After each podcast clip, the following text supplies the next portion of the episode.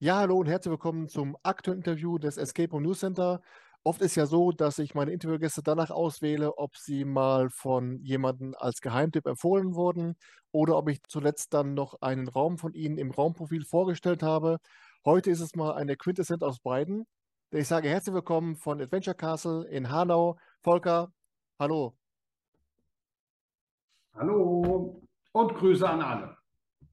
Ja, vielen Dank für die Einladung. Ich freue mich auf das Interview. Stellen wir Fragen. Es hat auf jeden Fall ähm, sehr viel Spaß gemacht, sich bei euch da so ein bisschen durchzufräsen, durch die sozialen Netzwerke, über die Homepage. Und dann wollen wir uns mal eine schöne Stunde machen. Ich habe eben davon gesprochen, dass ich im Oktober letzten Jahres einen Raum von dir im, in der Rubrik Raumprofil vorgestellt habe. Das war Frankensteins Labor.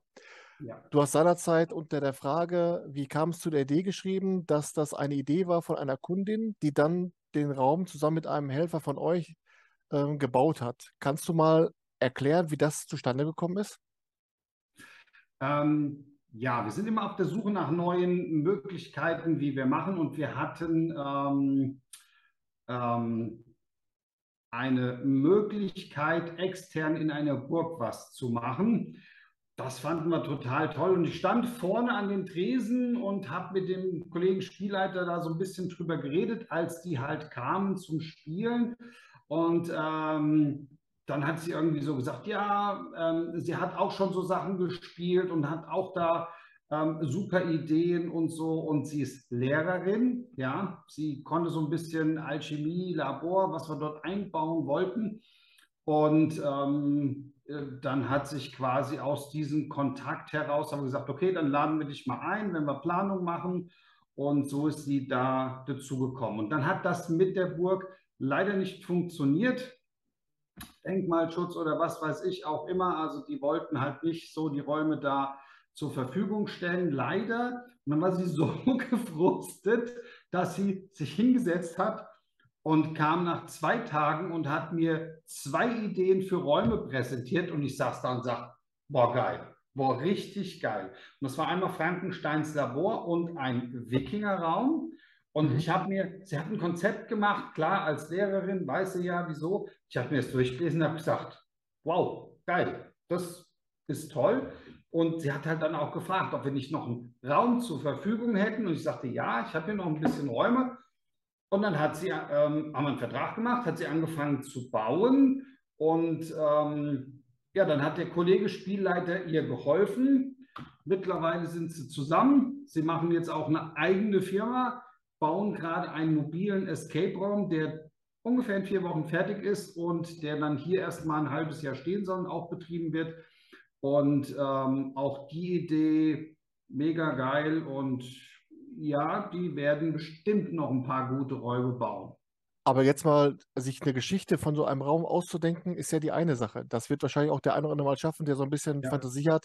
Aber jetzt mal so als Laie gedacht, diese Zusammenhänge zwischen Geschichte, der, die Rätsel und wie dann auch die Rätsel die Geschichte weiter transportieren, das ist ja dann auch, das muss ja dann ein Naturtalent sein. Ähm, das ist immer unterschiedlich. Also es gibt viele, die machen ein richtiges Konzept und dann wird das genau so gebaut. Ja, so sollte es sein. Wenn wir bauen, wenn ich baue, ein bisschen anders da, hat man so am Anfang eine Idee und man baut und dann stellt man mittendrin fest, boah, das ist ja toll, da könnten wir noch dieses bauen und das könnten wir noch da bauen. Und äh, bei dem Frankenstein-Labor war es auch so. Wir hatten die Grundidee von den Rätseln und von dem Raum und dann haben wir gesagt, naja, aber es ist eigentlich Leichenteile, spielt auf dem Friedhof. Wir könnten noch so einen kleinen Bereich abzwacken und erstmal so eine Vorfriedhofskammer machen, wo natürlich Urnen sind und da können wir mit den Urnen noch ein, ein Rätsel machen und sowas. Und ähm, so ist es eigentlich immer, dass wenn man was baut, dass es mittendrin wächst und gedeiht. Die Idee, dass der Spielleiter im Spiel dann mit fungiert als Igor, kam auch erst so während dem Bauen und die Idee war gut, haben wir mit eingebaut und die hat sich mega bewährt. Ja. Unser Igor oder der eine Kollege, der den Igor macht, ja, ähm, der ist hier total beliebt bei den Kiddies auch und sowas.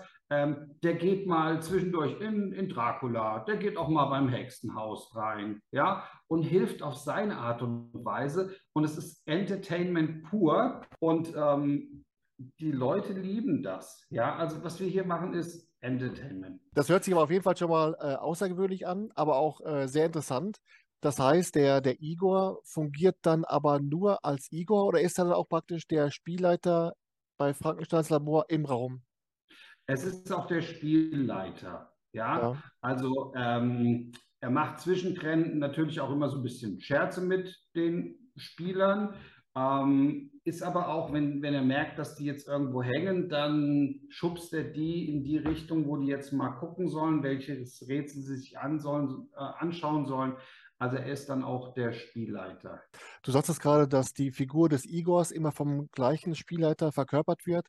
Würdest du grundsätzlich sagen, dass so eine aktive Spielleiterrolle in, in Gimmick, also in, in einer Rolle, äh, dass das für jeden was ist oder muss man dafür auch ein Typ sein? Nein, man muss dafür Typ sein und äh, wir haben mittlerweile mehrere Leute, die das auch machen. Ja, ähm, es ist immer so, ähm, man muss es, man muss es können. Also es kann nicht jeder, das haben wir auch schon festgestellt. Ähm, aber zum Beispiel jetzt unser Igor, der stand äh, jetzt auf der Bühne, weil wir hatten hier eine Schauspieltruppe, die Dracula aufführt. Mhm. Und die haben hier so ein paar Fotos gemacht. Die wollten in Kostümen Fotos machen und er kam und hat seinen Igor gemacht. Dann haben sie ihn gleich eingekauft.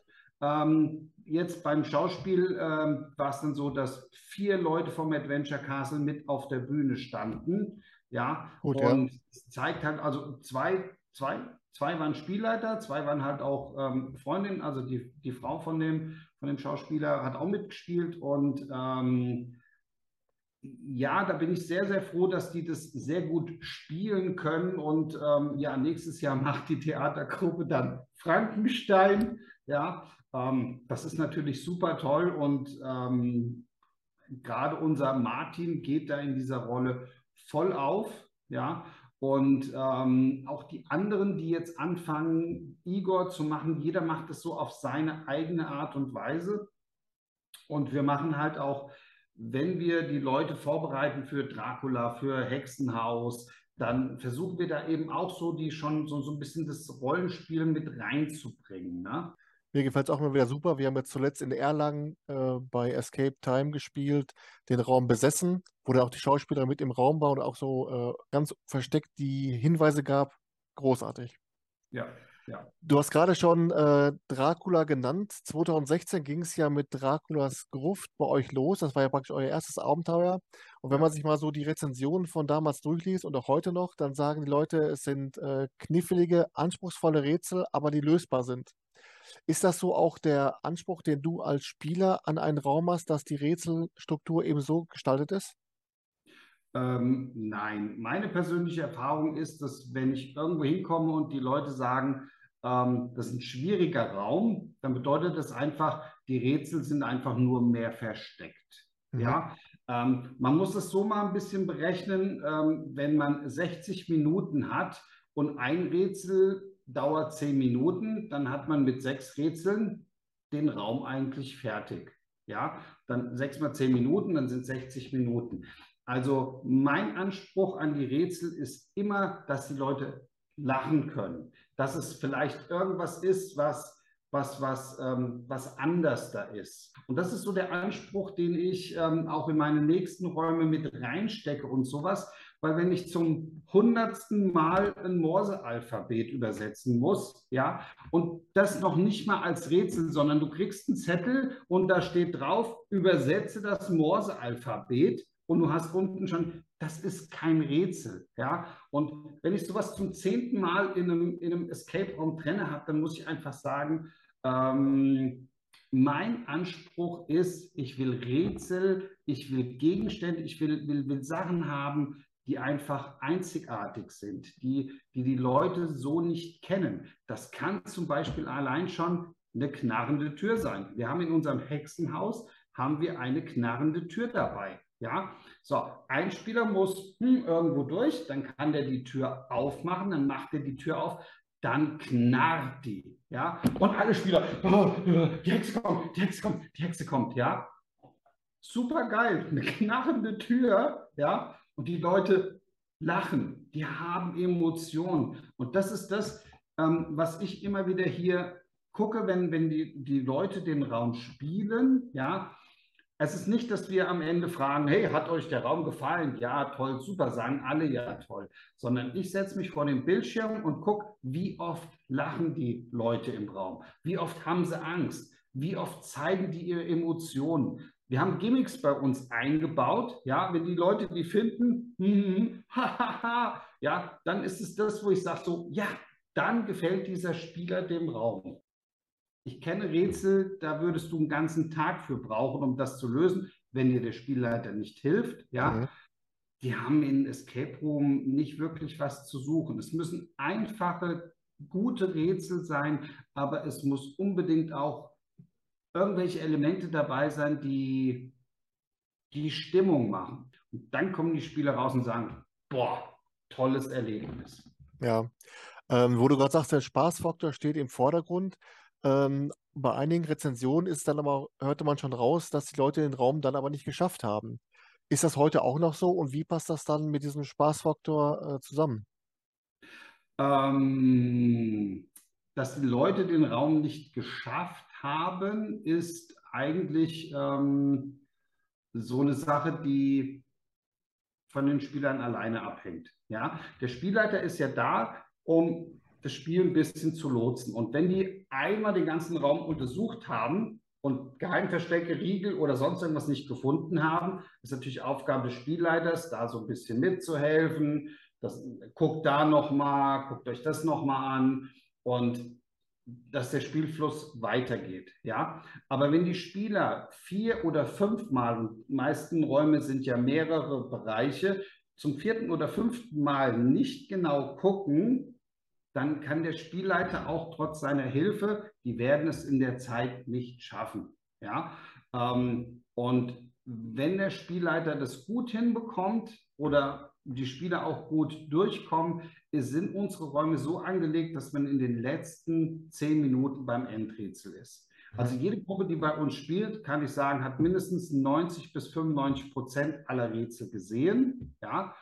Und dann hängt es wirklich von der Gruppe ab, wie die sich beim Endrätsel dann machen, ob die es schaffen oder nicht. Ähm, einzigste Ausnahme ist ein bisschen das Hexenhaus. Wenn sie da nicht äh, gewinnen, dann werden sie in Frösche verwandelt. Und es ist halt auch ein riesen Gag, wenn du vor allem jetzt Kinder siehst, die dann über deinen Flur hüpfen, während vorne andere Spieler warten und die dann da hüpfen und quaken. Ja, und die Spieler gucken so, was ist hier los? Das ist dieses Entertainment, was die Spieler eben auch lieben. Ähm, und auch die Kitties, weil die schaffen es bis vor die Haustür rauszuhüpfen und zu quaken. Sie haben verloren, aber sie haben ihren Spaß. Und das äh, System, was du gerade für das Hexenhaus beschrieben hast, ist ja das sogenannte äh, Multiplay-System, das praktisch dann ein Raum verschiedene Enden hat. Wäre das dann genau. nicht, wäre das dann nicht auch gegebenenfalls was, was man zum Beispiel für, für Frankenstein, für Draculas Gruft und so weiter auch anbieten könnte, dass eben zwar eine Gruppe den Raum nicht schafft, aber dafür eben das Ende entweder negativ oder positiv ist? Oder wäre das dann für jeden Raum einfach zu umfangreich, das zu, zu kreieren? Ähm, nein, das liegt einfach daran, dass wir, wenn wir einen Raum konzipieren, wir einfach gucken, was ist für diesen Raum jetzt das Wichtige. Ja, also jeden Raum jetzt so konzipieren, dass wir sagen, ähm, es gibt mehrere Möglichkeiten, wie das Spiel endet. Ich will das kurz erklären. Beim Hexenhaus ähm, haben die vier verschiedene Aufgaben und je nachdem, wie die diese einzelnen Aufgaben lösen, gibt es mehrere Spielenden. Eine dieser Aufgaben ist zum Beispiel, die müssen eine Katze retten, die müssen ihre Katze retten. Wenn die die Katze nicht haben, dann ist das Spielende halt, ähm, die Katze ist verbrannt. Ja, aber nicht zu viel verraten, ne? Da machen die, ja, ja, aber da machen die Spieler, ja, das wird aber im Intro auch gesagt, ne? aber mhm. da machen zum Beispiel die Spieler auch immer andere Spielenden, weil ähm, die haben die Katze schon in den Ofen reingeschmissen, dann haben sie sie quasi gebraten. Die haben mit der Katze eine Suppe gemacht, Katzensuppe, total geile Idee, ja, ist halt auch dann so, Spielende, Katze war Katzensuppe. Ja, also das haben wir so mit, mit Multiplay gemeint und da kann man eben auch, wenn man ähm, beim Hexenhaus verliert, dann wird man halt Frösche. Aber ähm, Dracula zum Beispiel ist das Ende, dass wir die letzten zehn Minuten ansagen und die auch vielleicht richtig nervös damit machen. Ne? Weil noch zehn Minuten bis Sonnenuntergang, noch neun Minuten. Und haben wir echt schon Gruppen gehabt, die dann so, ja, ist doch gut, wir wissen es ja. Ne? Und äh, so, so ist jeder Raum anders da.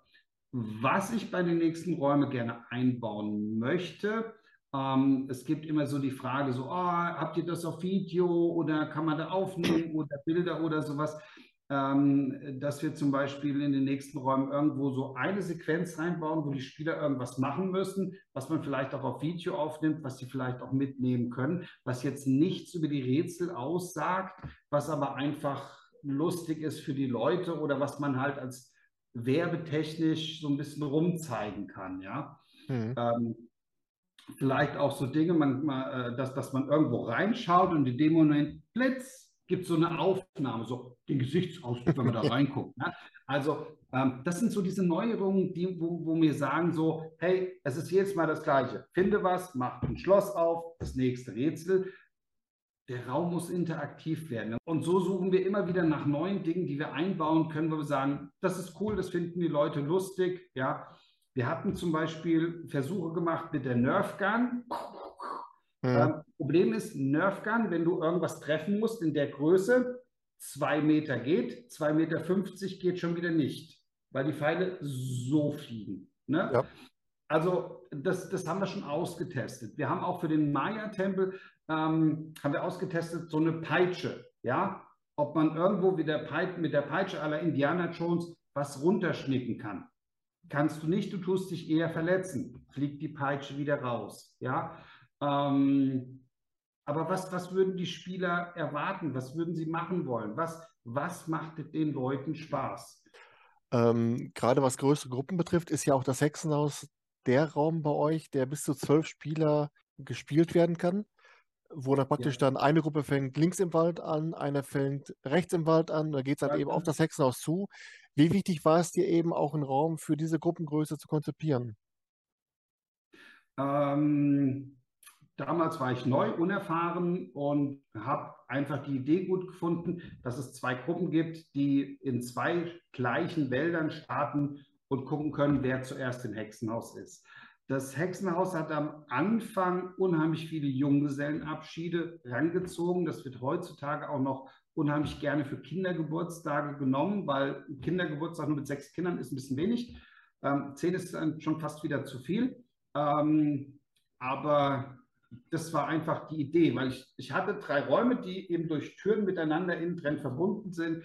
Und dann hat sich das so angeboten, da war jetzt nicht groß die Idee dahinter. Man kann sagen, dass man diese Thematik, weil wir öfters auch gefragt werden, ähm, habt ihr Räume für die und die Gruppengröße, dass man das auch unter den Escape Room-Anbietern ein bisschen besprochen hat. Und die allgemeine ähm, Einstellung war so, das sind acht Leute, sind zu viel. Ja? ja? Also das ist unheimlich schwer, einen Raum zu konzipieren, wo acht Leute so gleichzeitig beschäftigt sind, dass sie, ähm, dass sie Spaß haben, richtig. Aber gibt es auch, auch kleinere Gruppen, sagen wir eine Vierergruppe, die dann sagen, wir haben einfach Bock auf diesen äh, Battle-Modus, jetzt machen ja. wir mal das Hexenhaus zwei gegen zwei? Wir haben, wir haben schon einer gegen einer gehabt. Die waren zu zweit, haben schon gesagt, wir haben über 100 Räume, wir wollen gerne einer gegen spielen. Hat funktioniert und die haben sich richtig gebettelt. Ja, genau. Bis zum Hexenhaus, weil im Hexenhaus spielen die zusammen weiter.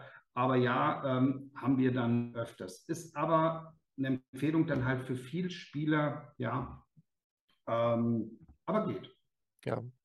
Äh, jetzt kommen wir mal zu einem Raum, über den ich von eurer Homepage am wenigsten erfahren habe, weil man auch dann so äh, keine, man sieht von, vom Hexenhaus auch schon mal Siegerfotos, man sieht von Draculas Gruft und zwar äh, Section 52, also Sektion 52. 52, genau. Ja, ähm, den Raum gibt es aber noch, oder steht ja nur auf der Homepage und ich habe das irgendwie. Äh, den Raum gibt es noch. Ähm, früher gab es, also man weiß ja nicht, ob es die Area 51 gab, ne? Und äh, man weiß, wie das so ist, so, damit das äh, geheim bleibt, haben sie es einfach umgenannt in Sektion 52. War ja recht intelligent. ähm, und der ist so ein mysteriöser Bunker in der Wüste von Nevada. Wir tun bei diesem Raum recht wenig am Anfang erzählen und das sagen wir auch so immer den Spielern, weil wir einfach wollen, dass die möglichst wenig am Anfang wissen. Dann macht dieser Raum einfach ein bisschen mehr Spaß. Der Raum Sektion 52, muss ich persönlich sagen, ist, ähm, es ist nicht nur der Raum, sondern bei dem ist das Intro unterwegs. Wir hatten diesen Raum fertig und dann hatten wir gedacht, hey, ähm, unser Flur unten, der sieht total kahl aus, was machen wir da jetzt? Und dann haben wir das erstmal mit gelb-schwarzem Klebeband und dann haben wir das so als Bunker gemacht und dann haben wir im Treppenhaus haben wir dann Fototapete gemacht von der Wüste Nevada. Das heißt, eigentlich nachdem der Raum fertig war, ist erst diese Geschichte entstanden und mittlerweile machen wir das Intro unterwegs. Ja, mhm. Reisegruppe bitte folgen. Erste Station, Busbahnhof, die Toiletten. Ihr werdet feststellen, es gibt keine schöneren Toiletten wie in diesem Busbahnhof. Und wir wollen gar nicht, dass die Leute so sehr wissen, was auf sie zukommt, weil dieser Überraschungseffekt gehört einfach dazu. Also das ist, so wie bei Hexen aus dem Dracula, einfach das Konzept dahinter. Die Leute, boah, toll, wow, hätte ich jetzt nicht mitgerechnet, ja. Jetzt hast du gerade in einem Nebensatz schon mal einen weiteren Raum erwähnt, der mir auch schon mal bei meiner Recherche äh, in einem YouTube-Video untergekommen ist, und zwar der, der Maya-Tempel. Ist das ein geplanter Raum? Gibt es den schon? Und wenn ja, warum habe ich den auf der Homepage nicht gefunden oder habe ich nur da vorbeigeguckt? Ähm, den Raum haben wir schon seit über drei Jahren geplant. Ja, das soll unser Highlight werden. Da haben wir viele gute Ideen und da auch eben so diese wo man vielleicht einen Videoausschnitt mit reinmacht, sonst irgendwas. Also der wird auch groß, der wird über drei Räume gehen insgesamt, wenn nicht irgendwas dazwischen kommt wieder in der Planung. Ähm, aber den haben wir seit Anfang an, war der immer schon geplant. Direkt nach Dracula hätte ich den am liebsten gebaut, aber Hexenhaus war mal erstmal einfacher zu bauen, weil beim Maya-Tempel habe ich gleich von Anfang an gesagt, da will ich, da, da muss einfach Indiana Jones Feeling rein und das war von Anfang an klar, dass der einfach mehr Geld kostet wie alle anderen Räume. Und ähm, so ist das auch heutzutage noch, dass wir von unserer Planung her wissen, der wird noch ordentlich Geld fressen. Und da müssen wir jetzt einfach erstmal warten, wie sich der Winter entwickelt, weil wir sind ja auch hauptsächlich Wintergeschäft und ähm, ob nicht wieder irgendwelche Corona-Varianten kommen. Und ähm, dann müssen wir gucken, wann er dann irgendwann fertig ist. Was mir auf jeden Fall aufgefallen ist auf eurer Homepage oder welche Frage ich mir dann gestellt habe, jetzt habt ihr ja äh, vier Räume, der fünfte jetzt in Planung. Äh, habt ihr dann die Buchungsslots versetzt zueinander oder habt ihr da einen riesigen Kommandostand, wo dann die, die vier Spielleiter dann die vier Räume betreuen? Oder wie ist das dann bei euch so mit der äh, 1 zu 1 Betreuung? Wir haben, ähm, also wir haben vier Live-Escape-Räume und Virtual Reality. Und ähm, wir haben natürlich auch Firmen-Events, gerade jetzt wieder zu, zur Weihnachtsfeiern. Ähm, und die wollen natürlich alle gleichzeitig starten. Ähm, also wir hatten das schon so probiert, aber wir kommen damit gut zurecht, weil wir es halt bei uns so haben, dass pro Raum ein Spielleiter da ist. Ja. Mhm. Und ähm, dann haben wir das auch so, dass wir, wenn die Leute kommen, die ein bisschen verteilen können. Das heißt, wir haben nicht nur den Eingangsbereich, sondern wir haben Aufenthaltsraum, wo wir Intro machen können. Sektion 52 ist unterwegs, ähm, sodass wir einfach, wenn drei, vier Gruppen, Gruppen gleichzeitig kommen, wir die auch gleich verteilen können, sodass wir alle Intros gleichzeitig machen können. Und deswegen laufen bei uns ähm, die Räume eigentlich dann auch zeitgleich. Äh, würdest du sagen, dass zwischen den äh, VR-Spielern und den Escape Room-Spielern, dass es da eine Schnittmenge gibt? Also jemand, der bei euch alle Indoor-Escape Rooms gespielt hat, alle normalen Escape Rooms, dass der dann sofort mit dem VR-Bereich weitergeht? Oder ist das schon vom Interesse der Spieler und Spielerinnen schon strikt getrennt, dass also das, äh, da keiner hin und her wechselt? Nein, es ist nicht strikt getrennt, aber es gibt Leute, die halt nur die normalen Escape-Räume spielen und die ein, zwei Mal haben Virtual Reality getestet haben, gesagt haben, nee, ich will lieber normale Räume spielen. Ähm, auf der anderen Seite ist es so, dass diejenigen, die VR gespielt haben, die Escape-Räume auf jeden Fall dann auch die anderen Räume spielen. Ähm, aber wir müssen halt feststellen, dass es noch unheimlich viele Leute gibt, denen VR nicht gefallen hat, weil ähm, erstens sie am Anfang immer die Achterbahn gezeigt bekommen haben. Da wird dir schlecht. Jede Bewegung, die du siehst, selbst nicht machst, wird dir schlecht. Ja, und ähm, dass es eben viele VR-Launches gibt, die oben Kabel runter haben. Und wenn du so ein Kabel hast, das die ganze Zeit an deinem Kopf zieht, das stört einfach. Und mhm. wir hatten von Anfang an ähm, ähm, Funk, Funk-VR-Brillen, also kabellose, wo die Spieler durch die Gegend laufen. Dir wird nicht schlecht, du kannst durch die Gegend laufen, ist alles super, ja. Ähm, und da merken wir halt, dass viele Leute dann immer noch so sagen, nee, habe ich mal probiert, ist nicht toll und sonst irgendwas. Und wenn wir mit denen ins Gespräch kommen, dann, ach, bei euch kann man laufen, hm, probieren wir doch mal aus. Und wenn sie dann noch mal kommen, boah, das ist ja super. Und ähm, das merken wir so ein bisschen in der Schnittmenge, dass das noch einige Zeit lang braucht, bis das ähm, in den Köpfen der Spieler angekommen ist, dass das unterschiedlich ist auch die VR-Brillen, die bei der ähm, PlayStation oder sowas, wenn jetzt Leute kommen, ja, haben schon viel PlayStation und sowas, ja, das ist mir aber schlecht geworden. Ja, weil die Kids nur Ballerspiele machen, da wird den Erwachsenen schlecht dabei. Warum es bei den Kindern so ist, weiß ich nicht. Also geht nicht. Und deswegen muss man einfach gucken, wie sich das entwickelt. Ich denke, dass die Brillen in zwei oder drei Jahren so verbreitet sind, auch durch PlayStation und sonst irgendwas, dass die Grafik, die man jetzt hat und die speziell für Escape-Räume sind, dass man die dann auch komplett zu Hause hat und dann braucht man auch nirgendwo mehr hingehen. Also auch wir haben geplant, wir machen es noch ein bis zwei Jahre.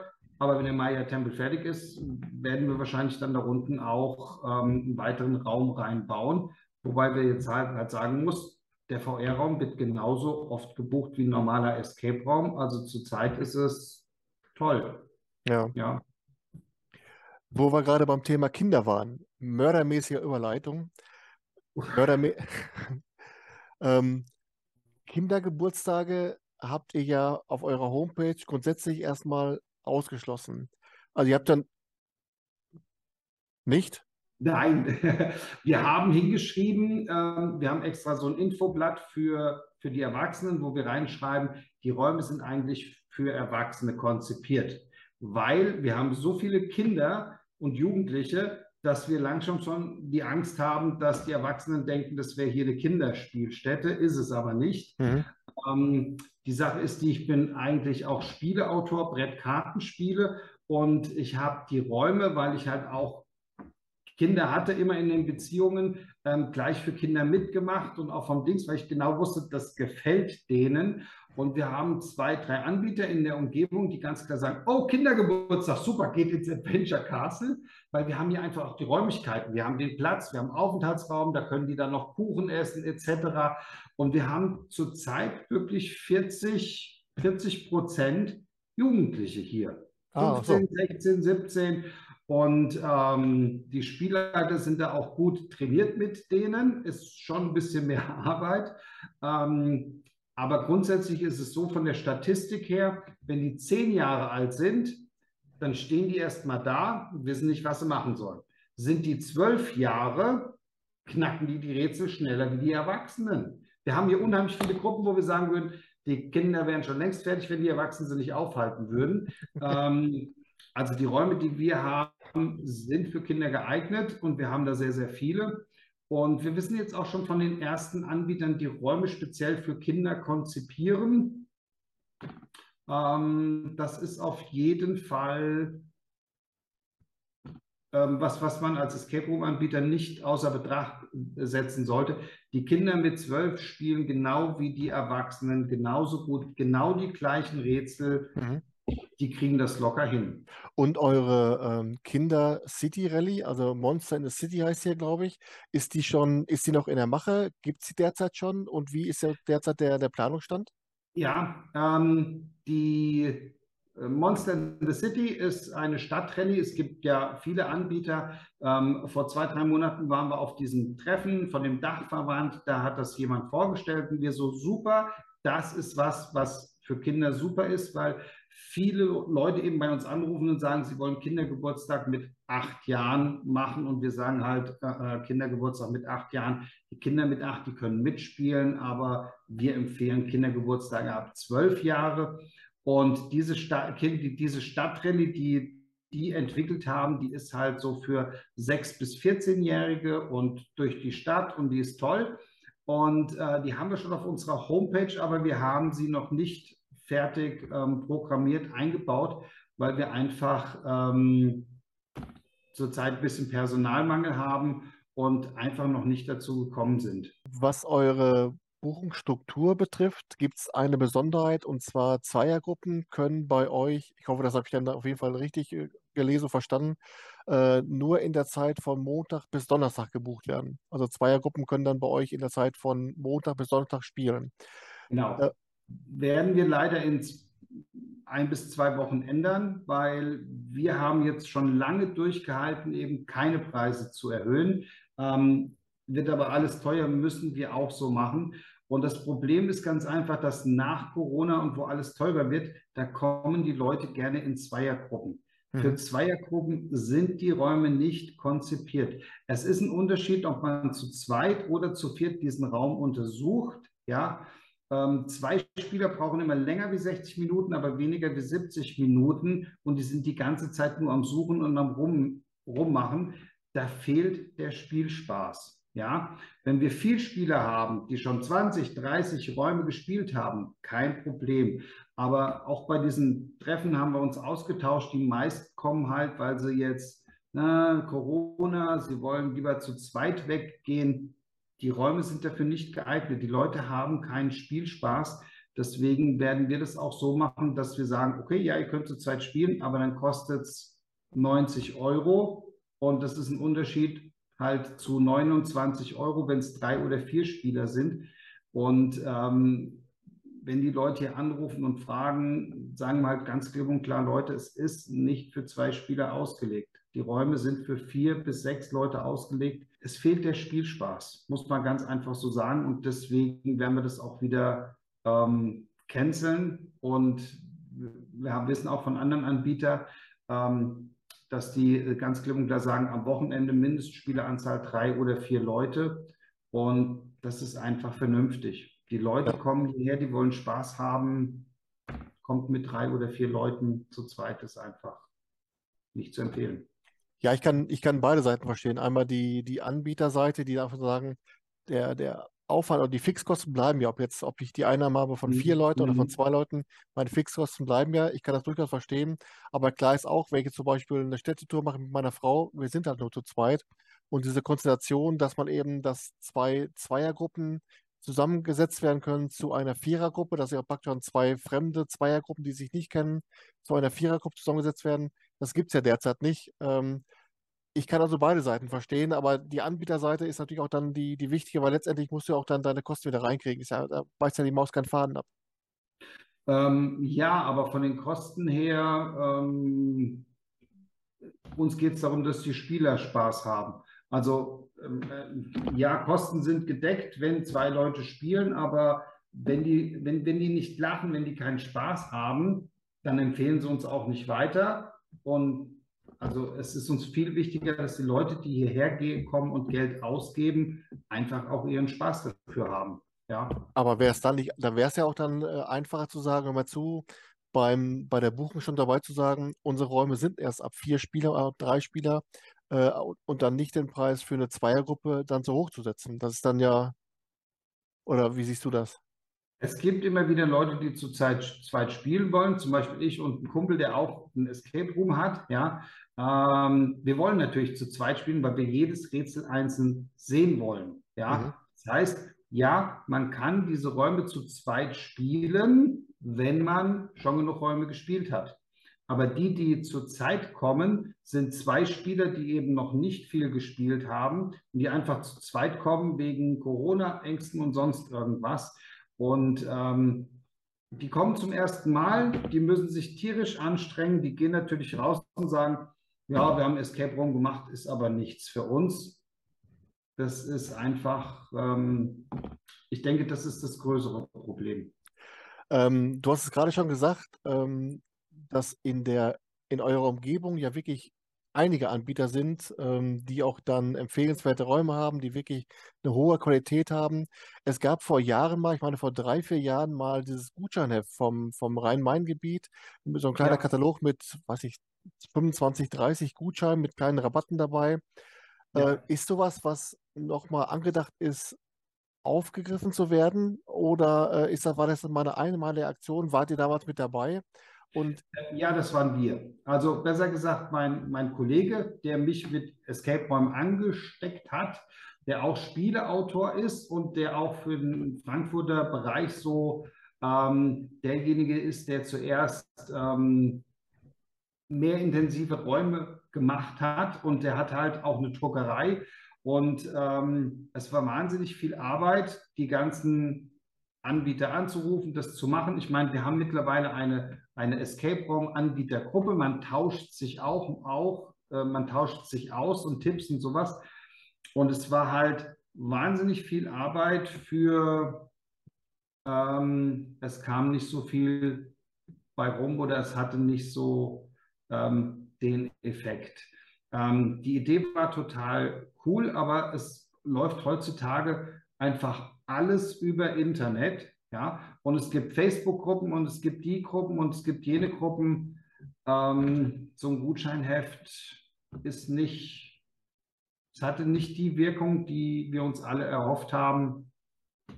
Also weniger Arbeit und was anderes machen. Denn man konnte sich ja schon vorstellen, dass eben so diese Rhein-Main-Region dann auch mal nochmal so eine kompakte Aktion macht und sagt hier immer zu, äh, hier kann man auch mal, auch hier können auch die Vielspieler sich gerne mal eine Tour zusammenstellen, dann, dass die zwei, drei oder drei, vier Anbieter an einem Wochenende mal abklappern, dass das mal so ein bisschen wieder äh, geballt als, als PR-Aktion kommt. Ähm, dein Kumpel, wo- wollen wir mal sagen, wer das ist? Kann man das sagen, ja, ne? Ja, klar. Ähm, Yoda, Meister Yoda, ich äh, kann ihn auch Meister Yoda nennen, er heißt wirklich, sein Name es ist, ja. Ähm, und ähm, hat Escape Adventures und man sieht das schon an seiner Homepage, dass er halt jahrelang Erfahrung hat. Der hat ähm, für Atari mal programmiert. In, mit 13 haben die den schon eingekauft und dann hat er schon angefangen, Game Design zu machen, für Atari programmiert. Ähm, er hat eine eigene Druckerei-Grafik. Wenn ich ein Brettspiel, Kartenspiel mache, dann setzt er das meistens, weil er einfach, der macht das so geil, der hat da einfach die Ideen für und sowas. Und man sieht das auch auf seiner Homepage, wenn man die anklickt, die ist einfach, die ist einfach stimmig, die ist einladend, ja. Und ähm, auch wenn man bei ihm in den Center reinkommt, Urwald, Dschungel, Geräusche, er hatte einfach ein super Händchen für. Und da gucken die anderen Escape Room Anbieter uns gerne was ab bei ihm. Ähm, er hilft auch super gerne. Auch hier hat er Einfluss gehabt in fast alle Räume. Ähm, ich bei ihm auch. Ich habe die Klimaanlagen bei ihm gebaut. ähm, und wo waren wir jetzt stehen geblieben? Ja, also Yoda von, von Escape Adventures und ähm, In man so- Frankfurt. In Frankfurt. Frankfurt. In Frankfurt, neben dem Bauhaus. Am Main. Frankfurt am Main, genau. Frankfurt am Main, muss man Ja. sagen. Nee, ich frage deshalb, weil oft auch die, die Anbieter und Anbieterinnen im Interview sagen, was nützt mir, wenn ich mich äh, überregional oder über meine Stadt hinaus erstmal vernetze und da eine Aktion äh, starte, wenn ich es nicht mal schaffe, erstmal alle Leute in meiner Stadt schon mal anzusprechen. Viele sagen, äh, dass die selbst in ihrer eigenen Stadt, dass Leute noch nicht mal wissen, dass es dann zum Beispiel bei euch in Hanau, dass es da überhaupt Escape Rooms gibt. Ähm, deswegen Ja. frage ich, ob du da die, die, äh, ob du da die Erfordernis siehst, sich auch da überregional über die eigene Stadt hinaus erstmal zu vernetzen und ob das dann aus deiner Sicht Sinn macht. Kann ich sehr, sehr gut und einfach beantworten, weil ähm, Yoda ist auch Spezialist in Werbung und sowas, halt von der Druckerei, von den Werbemaßnahmen. Ähm, wir haben da schon viele Dinge ausprobiert. Es ist einfach so, egal was wir machen, über 90 Prozent der Spieler kommen und sagen, boah, wir haben gehört, dass es bei euch so toll ist, wir wollen das jetzt hier spielen, ja. Und die anderen 10 Prozent sind Leute, die sagen, oh, wir haben noch nie gehört, dass es hier das überhaupt gibt. Aber egal, was man macht, ich habe zum Beispiel ein Jahr lang Kino-Werbung gemacht und so ein Dings, ja, da kam kein einzigster mit dem Code, der, ähm, der berechtigt hätte, das günstiger zu bekommen. Also auch Zeitungen, sonst irgendwas ist unheimlich schwer. Die Leute heutzutage, die viel spielen, wissen, sie gehen ins Internet, bei Google, geben Escape und die Stadt ein und die kriegen alle Anbieter angezeigt. Die, das ist, die Leute, entweder wissen sie, dass es Escape-Räume gibt, dann spielen sie sowieso alle in ihrer Umgebung, weil sie einfach bei Google und Escape ja. ähm, gucken. Und wer es nicht weiß, der, liest es auch nicht in der Tageszeitung, in irgendwelchen Zeitschriften oder sonst irgendwas. Wir machen immer mal wieder so Werbesachen in, in ähm, was war das jetzt hier zuletzt? Äh, Frankfurt geht aus oder ähm, Hessen, was kann man unternehmen? Hessen Freizeit, ähm, Sommerferien und sowas machen wir immer wieder. Aber wenn man die Leute fragt, wie habt ihr von uns erfahren? Ja, Freunde haben gesagt, es wäre so toll und wir sollten mal spielen und ja. dementsprechend ähm, ist es schwer. Im Endeffekt ist auch dann nur die persönliche Empfehlung, jetzt zum Beispiel wie Frank und Anja von äh, Escape the Camper in, in äh, Rüsselsheim, die dann gesagt haben, okay, Mensch, den Volker sollst du mal einladen, tolle Räume, ja. richtig was zu, zu erleben dort. Und ich glaube, das sind dann so die persönlichen Empfehlungen, diese Mund-zu-Mund-Propaganda, dass man immer dann wieder äh, sich gegenseitig weiterempfiehlt und äh, besser geht es halt nicht. Ne? Ja, und du musst aber auch mal The Camper spielen, weil geile Camper. die haben schöne Wagen, schöne mobile Escape-Räume, macht super Spaß. Und das ist auch das, was wir so ähm, festgestellt haben, wenn hier Spieler kommen und wir fragen natürlich immer, habt ihr schon Escape Room gespielt und sowas? Wir hören immer von den gleichen, die gut sind und wir hören von den gleichen, die nicht so schön waren. Ja, mhm. also ähm, im Grunde genommen, das ist auch das, was wir eigentlich den Spielegruppen immer sagen, wenn die hier waren. Ja, wir sagen, hey, fragt andere Spieler, die können euch sagen, welche Räume toll sind, welche nicht. Ja, ähm, also wir brauchen gar nicht sagen, dass unsere Räume toll sind, das machen wir auch nicht, ja, weil ganz ehrlich, das, das ist was, was ich hasse. Wenn ich irgendwo hinkomme, es ist immer der Beste, der Größte, der Tollste, das Neueste vom Neuen. Und du spielst den Raum und denkst dir so, hey, hast du alles schon gesehen, da ist nichts Neues dabei, ja, aber das ist halt Werbung, das ist immer Mords, ja, mhm. machen wir gar nicht. Wir sagen den Leuten, fragt andere Spieler, die sagen euch, was toll ist. Und das funktioniert. Übrigens haben wir dem äh, Black Mountain Killer bei Escape the Camper schon einmal das Fell über die Ohren gezogen. Ja. Klack. Genau. Äh, derzeit gibt es ja in Rüsselsheim bei, bei Frank und Anja so ein, so ein Standortproblem. Die haben, mussten jetzt da ihren alten Standort aufgeben, suchen derzeit noch. Und wenn das wieder ins Rollen kommt, dann wollen wir dort auch noch äh, Escape the Ambulance spielen. Ja. Äh, und dann auch noch die anderen, da sind wir schon heiß wie Frittenfett drauf. Also von daher Daumen Letz, Letzter Stand war eigentlich, dass sie irgendwo was gefunden hätten. Oh, das wäre cool. Wäre schade, wenn das nicht funktioniert hätte. Wir haben noch ein bisschen Platz.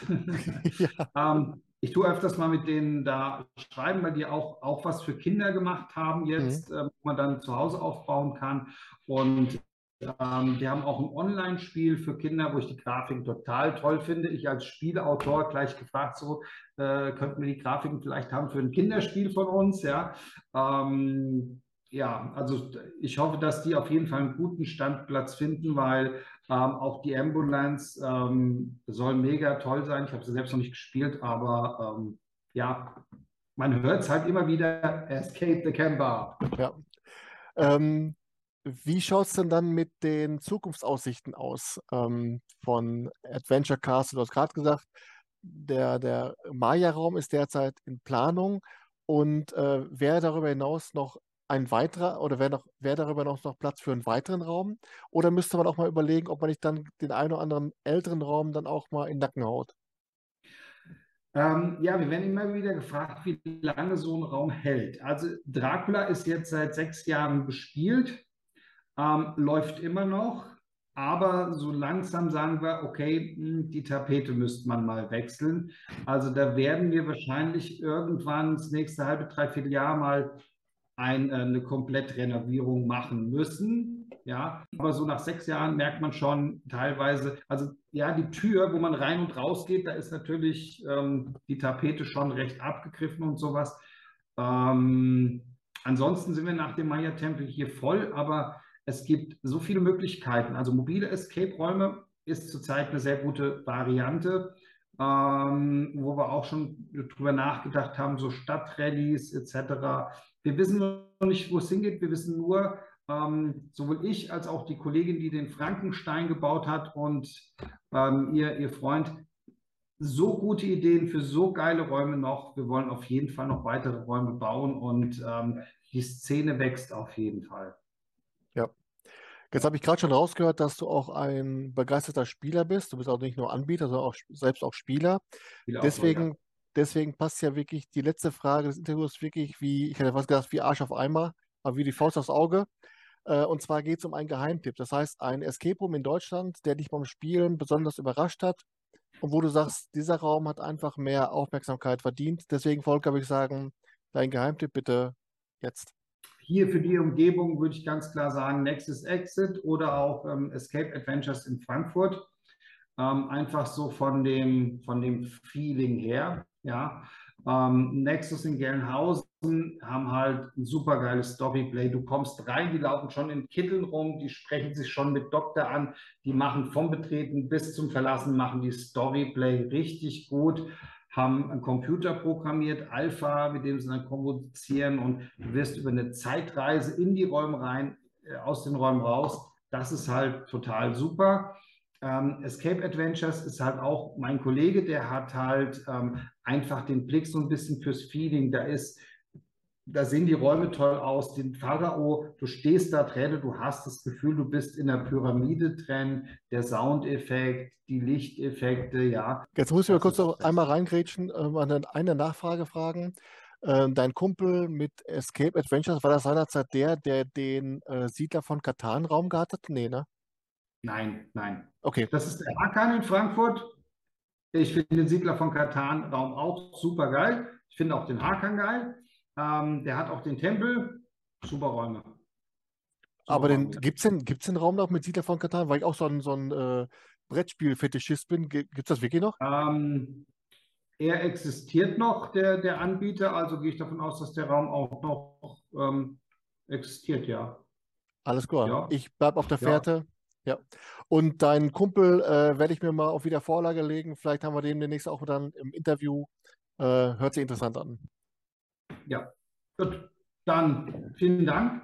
Ich habe zu danken. Hat wirklich Spaß gemacht, war sehr informativ und man merkt richtig bei dir, da ist wirklich Entertainment-Faktor hochgeschrieben. Äh, du lebst das vor und ähm, ich bin sehr gespannt, mal wenn wir bei euch vorbeischauen. Hanau ist jetzt nicht gerade von uns gerade ein Katzensprung, aber wie du schon sagtest, bei euch in der Ecke sind so viele äh, Anbieter, kann man mal einen Rundumschlag machen. Volker, vielen Dank und ja. äh, wünsche dir und deinem Team weiterhin alles Gute, viel Erfolg und wir sehen und hören uns. Alles klar, bis dann, danke, tschüss. Ciao.